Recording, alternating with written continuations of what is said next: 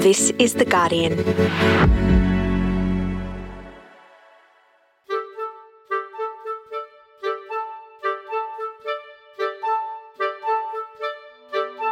I'm Jane Lee, coming to you from Wurundjeri and this is the full story. It's been a huge year for literature, with new work from some of Australia's best known authors, including Anna Funder, Richard Flanagan, and Christos Tsiolkas.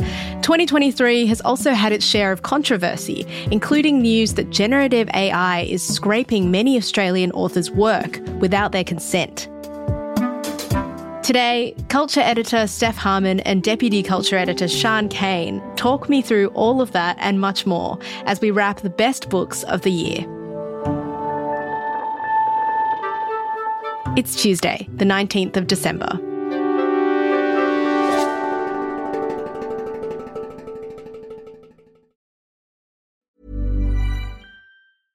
Finding your perfect home was hard, but thanks to Burrow, furnishing it has never been easier.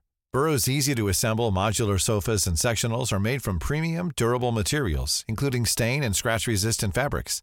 So they're not just comfortable and stylish, they're built to last. Plus, every single Burrow order ships free right to your door. Right now, get 15% off your first order at burrow.com slash ACAST. That's 15% off at burrow.com slash ACAST. Tired of ads barging into your favorite news podcasts?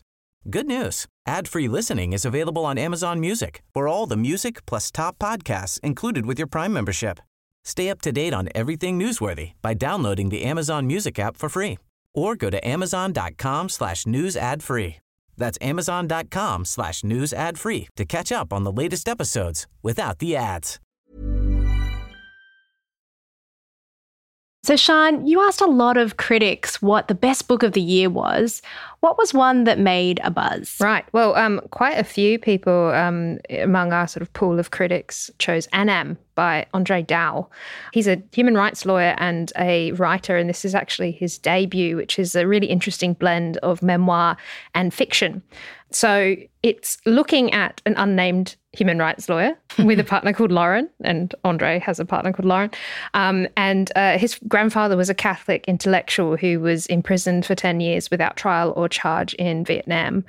And Andre becomes a father, and this is sort of the event that the book hinges on, though it is very clear that he spent a lot of his life pondering his family story, which sort of spans from Vietnam to Paris to Cambridge and to Melbourne and kind of examines just sort of what the fallout of the Vietnam War was on different family members. Um, so his grandfather was allied with the Americans, and uh, his older brother was a communist. Mm. And so Andre's sort of looking at all the different paths that members of his family took, and sort of looks at reconciliation and forgiveness and sense of belonging when you know many generations of your family are migrants um, it is officially a novel, but it's obviously one that's rooted in something that's very real and not imagined. And actually, this is something that I've noticed a lot of the books I'm talking about today. They are books that play with our expectation of what fiction does and what memoir does. But yeah, it's a hugely interesting book, really beautifully written, um, very confident for a debut. There's often sometimes with debuts, and especially when it's nonfiction or a fiction nonfiction blend, there's sort of the book that someone was born to write. And this feels very much like this was the book that he had kind of bursting in mm. him for his whole life. Wow. And Steph, it's been a decade since Miles Franklin winner Alexis Wright started writing her latest novel, Praiseworthy, and I know that that has made your list today. Why? Look, I think any Alexis Wright novel is going to be a bit of an event. Um, so she's the only author to have won both the Stella Prize in 2018 for Tracker and the Miles Franklin in 2007 for Carpentaria. She actually started writing this one when she started Tracker, yes, a decade ago, and it's an epic, epic uh, undertaking. It's more than 700 pages. Definitely wow. wouldn't recommend it as a summer read, but it is, look, it's actually almost impossible to describe. There's a plot, but it's only semi linear, and the novel kind of plays with time itself. A 10 minute scene might go for like 80 pages. One sentence could go for a page or two.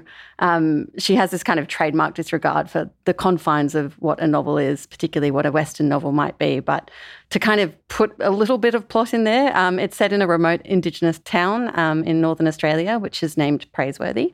So it's the title of the book. Um, it gets engulfed by a giant haze, and the haze represents both the climate crisis, but it's also related to or represents the ever presence of ancestors who speak like a chorus throughout the book as well. There's big themes going on here. It's about the impact of colonization and the climate crisis and successive failed government policies, particularly the intervention, and the impact of kind of fear mongering discourse about Indigenous Australia on particularly young people in those communities. So, what I've described there makes it sound extremely dry and very heavy, but like it's also very, very funny there's a lot of satire in it. It's, it's basically a very dark, rage filled satire of the repeated failures and ignorance of white governments in Indigenous Australia. But there's little, you know, funny ideas in there too, like a character whose name is Aboriginal sovereignty. That's his name because they're the two words that his dad liked saying the most. And there's a town mayor who becomes so obsessed with assimilation that he slowly starts to turn white. So there's also there's a lot of fury, but there's a lot of humor. And the way the story is told is it's, yes, it's challenging and it's cyclic and it's playing with time, but I think it's also intentionally quite frustrating to read. And I think she's trying to play with, you know, what it is like to get stuck in these cycles of failed policy. She's sort of, it feels like the, the medium is the message a bit in her book as well, which it's challenging. She's not out there to please readers, but I think this is probably one of the most important books that's come out this year. Hmm. Maybe one to pick up after the summer holidays then.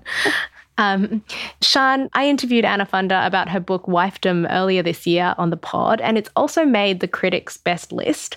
Why is that, do you think? Well, it's quite a unique and interesting book. Uh, so people might know Anna Funder for writing Stasiland, which was such a huge success a few years ago. And so Wifedom is a really strange kind of biography of Eileen O'Shaughnessy, uh, also known as Eileen Blair, who was the wife of George Orwell, mm. uh, the first wife of George Orwell, I should say. And basically, Anna Funder was going through a sort of difficult period in her own life. She was perimenopausal. It was sort of post Me Too. She was really casting a critical eye on her work life balance and the balance of sort of parenting and housework in her own home with her husband. And she sort of turned to George Orwell for kind of like insight into her own oppression and read loads of Orwell, then went, went and read six Orwell biographies, which is not my idea of a, uh, a relaxing time. Um, but she did this and she was struck by the absence of Eileen from these stories. And she came across these six letters that Eileen had written to her best friend and was sort of struck by how funny and witty and kind of lively she seemed in these letters.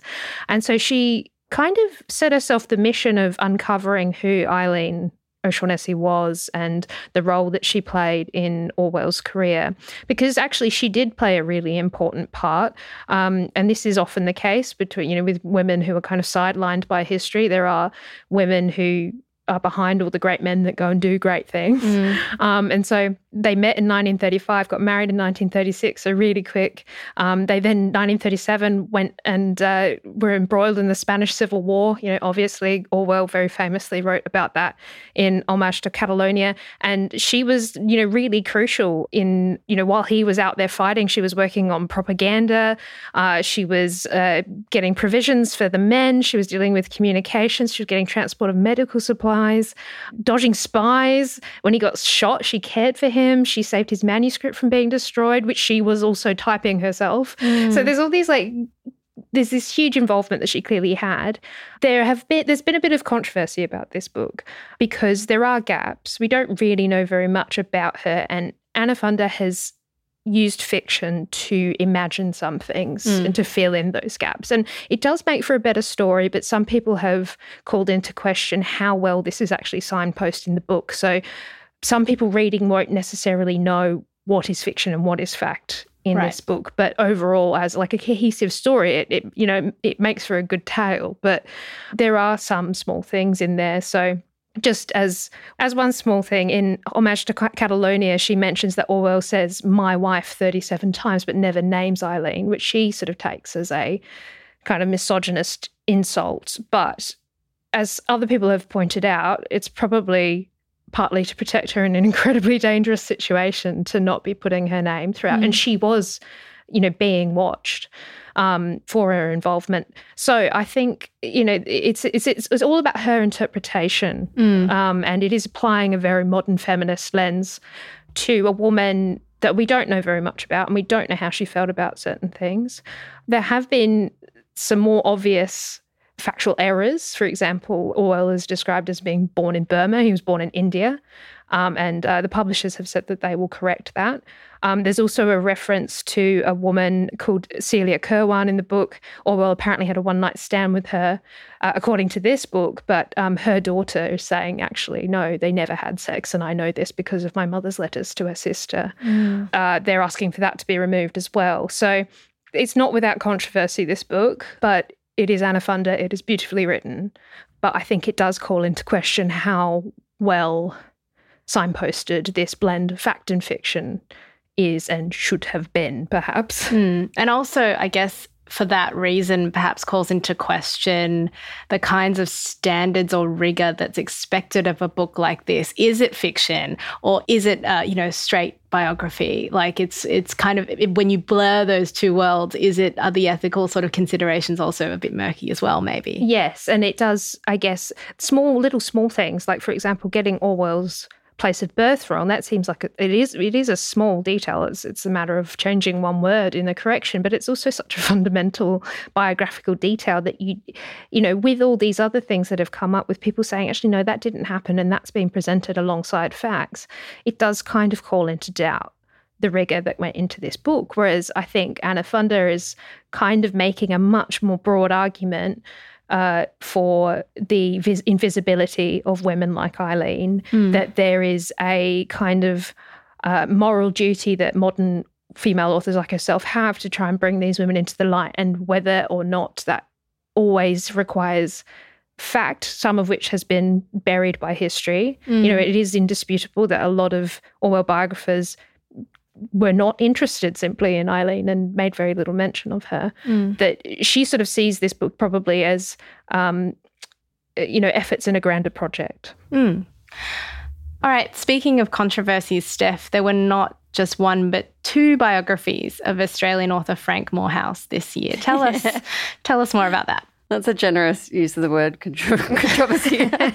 um, it was certainly, yeah. I mean, it is a bit of an event. It makes sense. Um, Moorhouse did die midway through last year, so but both of the writers of the two biographies, um, Catherine Lumby and Matthew Lamb, had started working on their books uh, years before.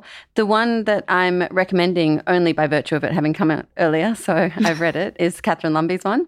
So just to give you a bit of background about Frank Moorhouse, so he's he's one of Australia's best known authors and essayists. He wrote the Edith trilogy, which was Grand Days, Dark Palace, and Cold Light, and he wrote the memoir Martini. He was also a public intellectual associated with the progressive Sydney Push movement. So champion of freedom of speech, of sexual liberation, and he made a really significant contribution to Australian culture, particularly um, his activism for writers' rights. So I was really interested to hear that in the 70s he'd spearheaded this copyright case that went all the way to the High Court, arguing that authors should be paid when their work is photocopied to study by students in unis. It was really interesting to read that because I read it while a similar fight was playing out this year. Thousands of Australian authors discovered that their books had been scraped without their permission and fed into generative AI training tools in mm. what Richard Flanagan called the biggest act of copyright theft in history. So that was really, really interesting to read that this year. But there's also a kind of a juicier side to uh, this biography too. I mean, Moorhouse was, you know, part of this sexual liberation movement. He was an open cross dresser and a bisexual when homosexuality was illegal and um, he, gave Catherine Lumby full access to everything in his archives. And they sound really juicy. Um, I spoke to Catherine. She wrote a piece for us actually about writing this book. And she told me this story. And I was like, you have to include that. Um, she had asked him during the fact checking phase to send a list of everywhere he'd ever lived and who he was in a relationship with at that time. And he sent it to her, but he'd added notes describing exactly what kind of sex they were having at the time as well. Oh and she replied, "Way too much information, Frank." Wow. Um, but living his life publicly was was a real part of who he was as well. And um, uh, yeah, so he died in in June last year, and he'd read all of the book except for the conclusion, which you know is obviously bittersweet for um, for Catherine, but it's a beautiful book. And yes, and the Matthew Lamb one came out this month. Similarly, very substantial. It's actually the first of two. Um, and it comes at Moorhouse from a different angle. It's it's um, probably more of a cultural history of the times and the people who shaped him, but they'd be great companion pieces for the Frank Moorhouse stands out there. oh, sounds great. Just uh, you know, we've talked about such different books already, like you know, biographies and genre bending books, and um, you know, really books with really really big ideas in them that span seven hundred pages. How do you sort through all of the best books of the whole year to just uh, distill it into just a few short ones. what kinds of things are you looking for when you when you speak to critics about what what was best from the year? Oh, it's such an interesting process because we do these lists. We do them for albums, we do them for film, we do them from TV. For the books one, we reach out to all of our books critics and all the people at the Guardian we know are really good readers as well, not necessarily just the people who write about books for us. Mm. And we ask everyone to suggest three or four that were made their top list. Um, then Sian and I will compile that into a list of about 40 to 50 books, including our own favorites. And we try to distill it into a, a list that's representative of, you know, there'll be some books that five or six people chose. They have to obviously go in. There'll be books that we make some captain's calls about as well, little favorites that we want to get in. We also want to make sure that the list sort of showcases the breadth and brilliance of all different types of Australian writing. Yeah, no, just to say that, yeah, I guess, you know, we're, we're always taking into account things like genre um, and, uh, you know, gender and race, uh, even the size of the publishing house. You sort of don't want to have a list that's just, you know, all Penguin Random House, you know. Sure. I'd much rather read these lists and not see the same names again and again. And it's often when a critic comes back and says, "Oh, there's this, you know, little book from you know Giramondo or you know uh, University of Queensland Press that's amazing, and they really want to you know convey to you how much they love this little thing that you might have missed and you're like that's what i want on the list tell me why i should buy that so. yeah so it's not just it's not just the biggest hitters it's um it's a real mix there are certain books that kind of end up setting some kind of national conversation or you know making a dent i'd, I'd say wifedom is one of them mm. um that you know, it'd almost be making a statement not to include. So that sort of thing is sometimes taken into account. Um, but you just kind of want a good blend of surprises. And also, there are people that, uh, you know, readers are expecting to see, and you kind of have to also meet that expectation as well. Mm. But I would say, like, there's not one book that's making a list that I wouldn't stand behind this year. Mm. You know, it's like they're all brilliant as well. There's so many different criteria you can judge a book on, and there's there's not going to be you know, ever a list that everyone agrees with. And that's kind of the fun as well. So we like to open it up for the comments so that the readers can be like, why would you pick this one? Sorry, my impression of a reader is not very generous. Sian, you went on a walk with Christos Tsiolkas, who is the author of our next book that we are talking about, The In Between, which you called his most tender novel by far. Why was yes, that? Because all of his other novels are not tender at all. no, um, I have to say, I was with, uh, when we say walk with, we have an interview series that um, uh, is called Walk With, where we send an interviewer and uh, some kind of notable, usually a cultural figure, on a walk, and we do the interview at the same time. It was just very funny to me having it described as I went on a walk with Christos. I did do that, but it was for the Guardian. Um, and uh, yeah, for his latest novel, and actually, I'm really pleased it was for this novel, just because I think I love it the most um, of all his books, and I really love books like Barracuda. The Slap, which was obviously such an enormous book. I was a bookseller when The Slap came out, and wow. you were just selling it like Twilight. You know, you'd just be handing it out again. Like it just made such a huge impact. But this book, The In Between, is really nice. It basically follows two older gay men called Perry and Ivan. Um, they're in their 50s, and at first class, they sort of seem like complete opposites to each other. Um, so Perry's this sort of academic. He's a bit you know, he's a bit stuffy, he's a bit bourgeois. He sort of spent a decade in a secret relationship with a married man in Europe. And he's back in Australia and sort of fresh from the heartbreak of that affair ending. And then Ivan is a gardener. He's, he's a very working class. Uh, he's got a daughter from a relationship that he uh, had with a woman when he was very young before he was out. And he's also hurting from the end of a relationship he was having with a younger man who was working with him. Mm. So there's often this very it's sort of a signature quality of Tsiolkas novels, this sort of very earthy, kind of almost repulsive. Oh, he's uh, obsessed with smells. He loves smells. smells. yeah, smells. And they're sort of like very kind of vivid and gutsy kind of books about sex and violence and class. And it makes for really vivid reading, but it can also be really relentless in some of his books. And some of them can just be very miserable and it can result in people getting a bit tired of his books, I think. But you know there is sex and there is violence in this book but it's also really romantic. And there's a very mm. you, you used the word tender earlier. There is a really tender quality to this romance that makes it feel so distinct from his other books. And i was so struck i think i was about halfway through the book where i just suddenly felt really anxious and i realized it was because i wanted them to be together so Aww. badly i just wanted these old folks to be happy. Um, and so there is a section in the middle of the book um, that is set around a dinner party and it's one of the most brilliant depictions oh, that Oh, it's so That's good, isn't it? No spoilers. Yeah. yeah. I would just say it's, it's just it's, like it's, it's, one of those scenes that I think about every time I have a dinner party. Yes, you will never think about yeah. dinner parties ever the same Gosh. way again because he's nailed what having a dinner party is if you've sort of got a certain kind of middle Australian dotted around your table. Yeah, right. and um, one of our critics who wrote about it for us, she said that um, you know she could imagine just this part as a brilliant play. Mm. And actually, I totally think she's right. It sort of stands alone. And it kind of wrong foots you. You sort of are expect, you, you know, going through this party at all yeah, I won't say too much about it, but they're sort of covering, you know, class and gender and COVID and politics and the media. And in this conversation, as everyone's getting steadily more drunk. Oh, no. um, and Christos actually said to me that he was told after his um, his editor read it, she said, "Oh, you'll never be invited to any dinner party again." and I can kind of see why I wouldn't invite him to my dinner party. Oh, He's very nice, but I don't want him writing about it. Yeah, sort of interesting. It makes it sound like he's done for dinner parties what um, Anna Done for Orwell with Wifedom. in a way, you never really think about Orwell the same after reading yeah, Yeah, it's just forever change. Yeah.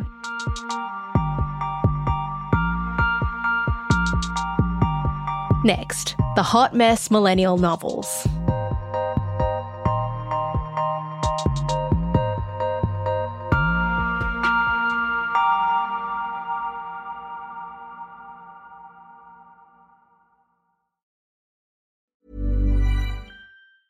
Tired of ads barging into your favorite news podcasts?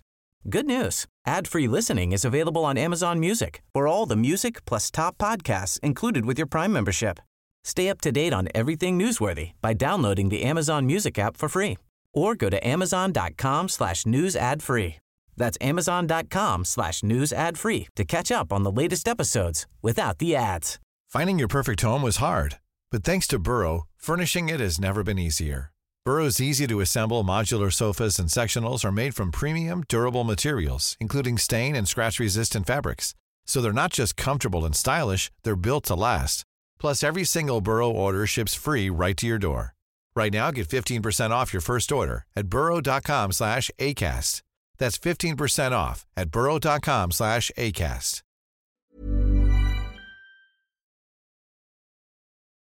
Steph, this year was the year where the hot mess millennial novel hit peak saturation for you. Tell us about that. Yeah, so I mean, this isn't a trend that started this year by any means. I think people have dubbed it the Sally Rooney effect, um, and Conversations with Friends came out in 2017. But I felt like this year, particularly in Australian publishing, it really, yeah, it hit uh, hit, peak. peak. Yeah. Can you define what a hot mess millennial novel is for those of us who sure. haven't read Sally Rooney? yes. So, I mean, there's a, I guess the through line would be it's usually about a privileged woman in her mid 20s or mid 30s who hasn't got life quite worked out, is living a bit messily, has is lacking stability, is making poor choices, mm. um, often about romance, um, or is having some other kind of crisis. And she's usually overthinking everything. She's quite disaffected. She's quite self-absorbed um, and sometimes unlikable. So basically, very relatable. Um, and an untrustworthy narrator is kind of a key um, part of these books as well. And you know, I think Fleabag has a lot to answer for here. Um, and Lena Dunham, surely. yes, Lena Dunham too. And locally, Diana Reid. I think she was our Sally Rooney when her um, books came out one after another. I think there is something going on. I think obviously these books have been really commercially successful, but it's possible just that the lives of young women are continue to be existentially fraught. Um, and I think people like exploring that. Um, but so, yeah, I wanted to name check a few of the Australian ones that I really liked because there was a great many of them, and there were some standouts and some meh, you know. Um, but interestingly, Sorry, the four that, I the chose, official Guardian review. It was rated meh.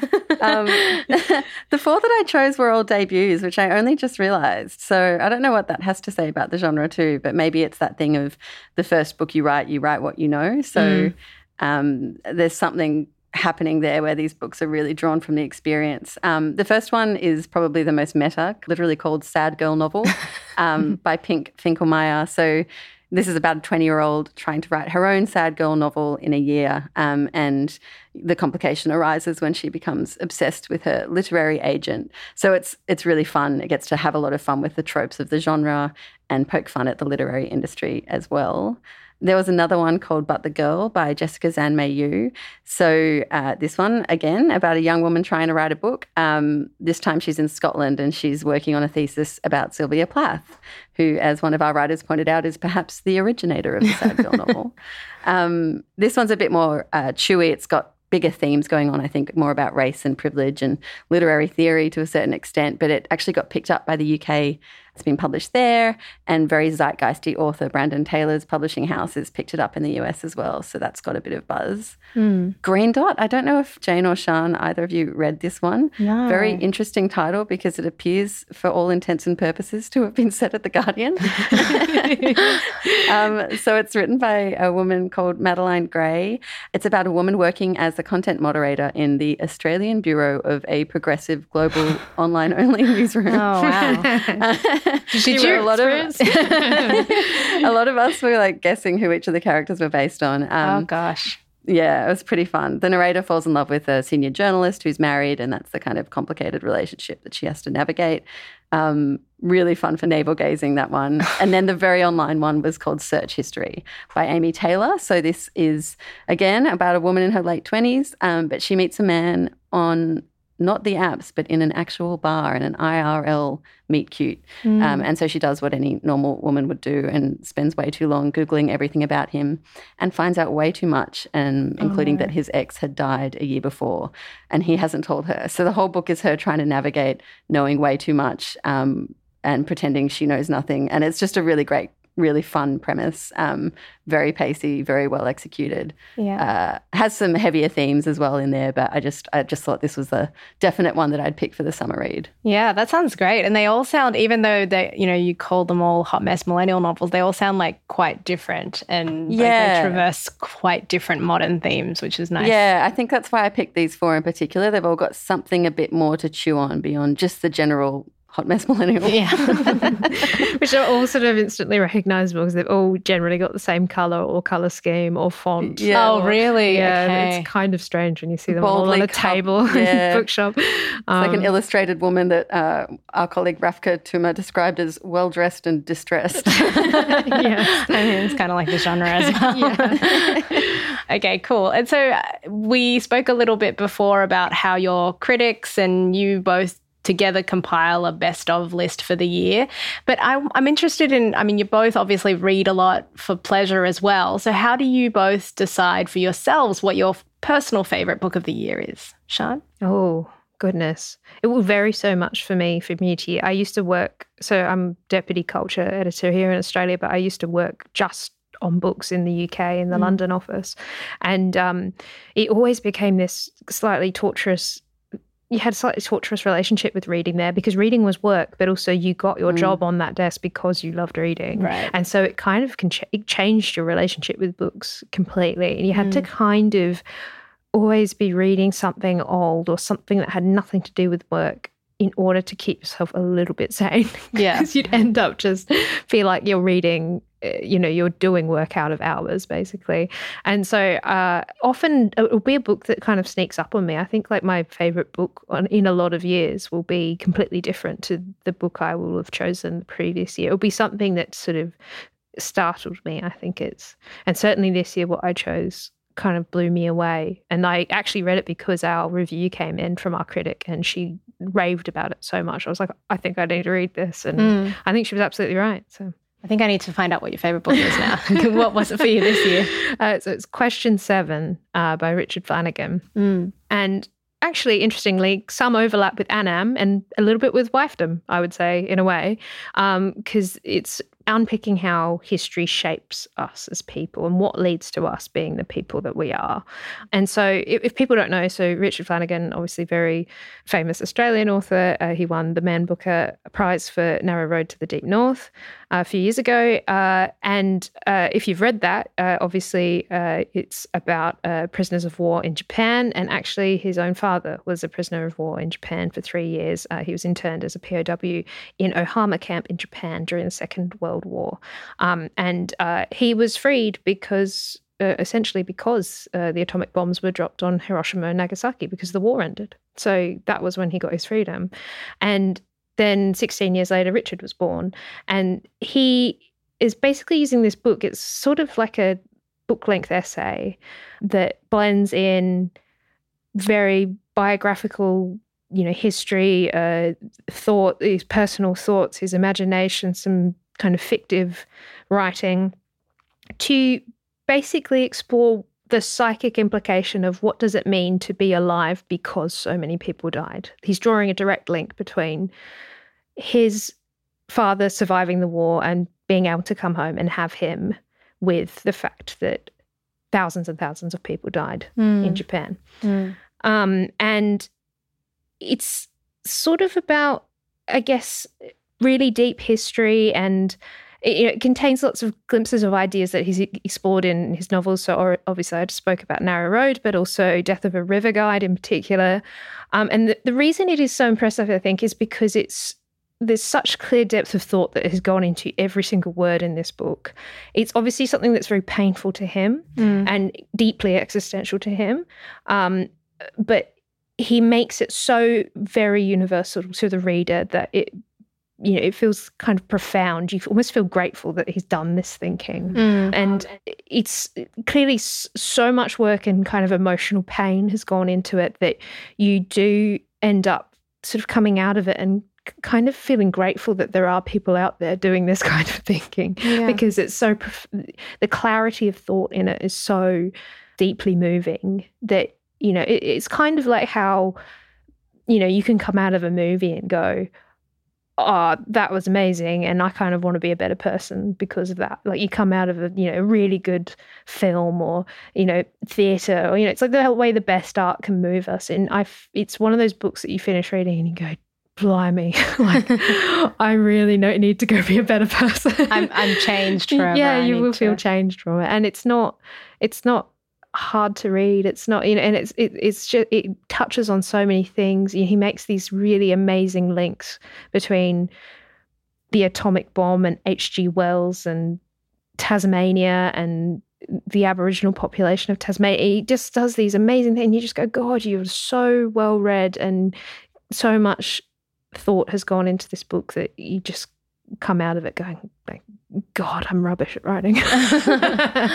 Steph, that's going to be pretty hard to beat. Mm. um, how do you choose what your favorite book of each year is? Well, my answer this year is so much sillier than that. that's all right. We can have silly and mind blowing. I mean, I think I, I, can tell it's my favorite book because by the end of the year, I've bought at least three copies of it for other people in my life. And I think for me in particular, I at the moment have found myself gravitating towards humor. Mm. Um, and, and that is why my answer is going to be vastly different to Sian's. um, but yeah, I think my favorite book this this year. I mean, there was there was three that I had like I've given to people already. One was a, a brilliant collection of um, queer pop culture laced poetry from Madison Godfrey called Dress Rehearsals, which has brilliantly funny moments, and I also found really moving. Um, and Melbourne writer Ronnie Scott wrote a new novel called Shirley, which was absolutely gorgeous, kind of set just uh, at the tail end of the bushfires and just before the pandemic's about to take hold in Melbourne. And I just think it was observationally just such a brilliant book. And I've given that to a few people. But the one that I'm picking out is this absolute oddball little memoir called I'd Rather Not by Robert Skinner, who I had never heard of. Um, he was the editor of a short story magazine called The Canary Press in Melbourne, which it turns out isn't something that you want to be doing for a job unless you're okay with uh, living in a shed at one point, a van at another point, and for a stint at the bottom of a ditch in a dog park.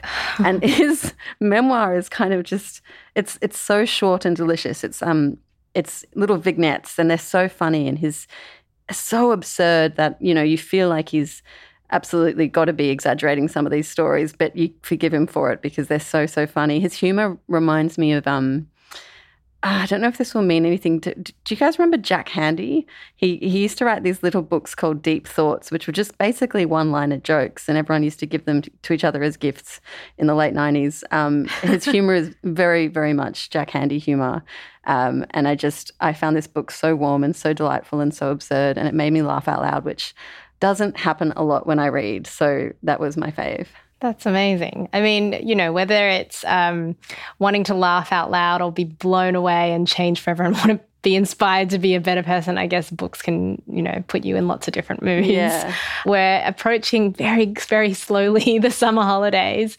And I think for a lot of us, we just want to read something that is fun and not too difficult, but also just something that we can relax to over the break. Do you both have a fun summer read that you've saved up for the holidays? Actually, I'm so keen to hear what Sian's answer to this is because we haven't talked about it. Well, um, it's very, it's yeah, it's not fun. oh, Sian, Sian, you go, Steph. Um, Mine is Bee Sting by Paul Murray, which has been recommended to me by so many different people who I respect and Including admire. Me. And I've Including I've me. never read him before, but um, every review I've read of this book makes it sound just absolutely fantastic. So I have I bought this book a couple of months ago, and it's just sitting there waiting until I don't have to read for work. So literally in two weeks, I get to pick it up and read it. I'm so excited. It's so enormous and it's so great. It, Oh. like one of those, uh, yeah, completely. He was one of the you know sixteen different authors called Paul on this year's uh, Booker Prize. Almost a weird number of Pauls, um, but I I was a little disappointed that he didn't win. Yeah, it's got one of the best opening lines in a novel I've read in a long time. Oh no spoilers! No, it's say what it is. I can't remember off the top Wait, my head. Steph is waiting to open it. Don't tell her yet. Um, Sian, what was what's your summer read for this year? So sometimes I like to use the Christmas period to uh, give myself a little project. And so last year, I felt that I'd perhaps unfairly maligned Martin Scorsese, been a bit too harsh on some of his films. So I tasked myself with watching a lot of Scorsese. I will just say that my opinion of Scorsese has not changed at all. um, but I am also quite known for my controversial opinions about Charles Dickens. And I decided that perhaps I just read Dickens when I was too young and didn't get it. So Oh I my am gosh, Sian, I didn't know this about you. Yeah, and I'm currently a quarter of the way through A Tale of Two Cities. Wow. So What are you thinking? Are you liking it finally? I think I like it more than I did. I think he does blather on a bit. it does feel like he's trying to fill page space. It's not like Dumas, who used to get paid by the line, so he'd just write loads of dialogue, so he could my get paid more for his stories. Um, it- it's sort of yeah. I, I don't know. I don't know if Dickens is for me, to be honest. I know that's. You know, but you know, I've already That's said so that Martin that- Scorsese's crap on this podcast. So come a, at me. there's a lot of a lot of um, context too. We're actually putting together a big summer read series where we've asked all of our bookish um, nerds, I say with love, to select um, the 15 best of all time summer reads across romance, thriller, sci-fi, fantasy, celebrity memoirs, and funny books. And I keep jamming in Dickens into any category that I can, and it keeps slowly getting removed from each of the lists. So- me secretly deleting it. but yeah, if you're looking for a good summary, I think we're going to be publishing them um, later December, early January. Amazing. Well, thank you both so much for your time and happy reading over the summer break. Thanks for having you. us. That was Guardian Australia's culture editor Steph Harmon and deputy culture editor Sian Cain. This episode was produced by Alison Chan and Joe Koning, who also did the sound design, mixing, and wrote our theme music. The executive producer was Hannah Park. Don't forget to subscribe or follow Full Story wherever you listen to podcasts. You can also leave us a review. I'm Jane Lee. Thanks for listening.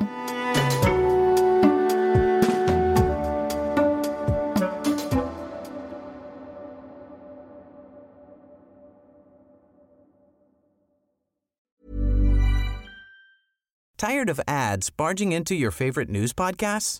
Good news. Ad-free listening is available on Amazon Music for all the music plus top podcasts included with your Prime membership. Stay up to date on everything newsworthy by downloading the Amazon Music app for free or go to amazon.com slash news ad free. That's amazon.com slash news ad free to catch up on the latest episodes without the ads.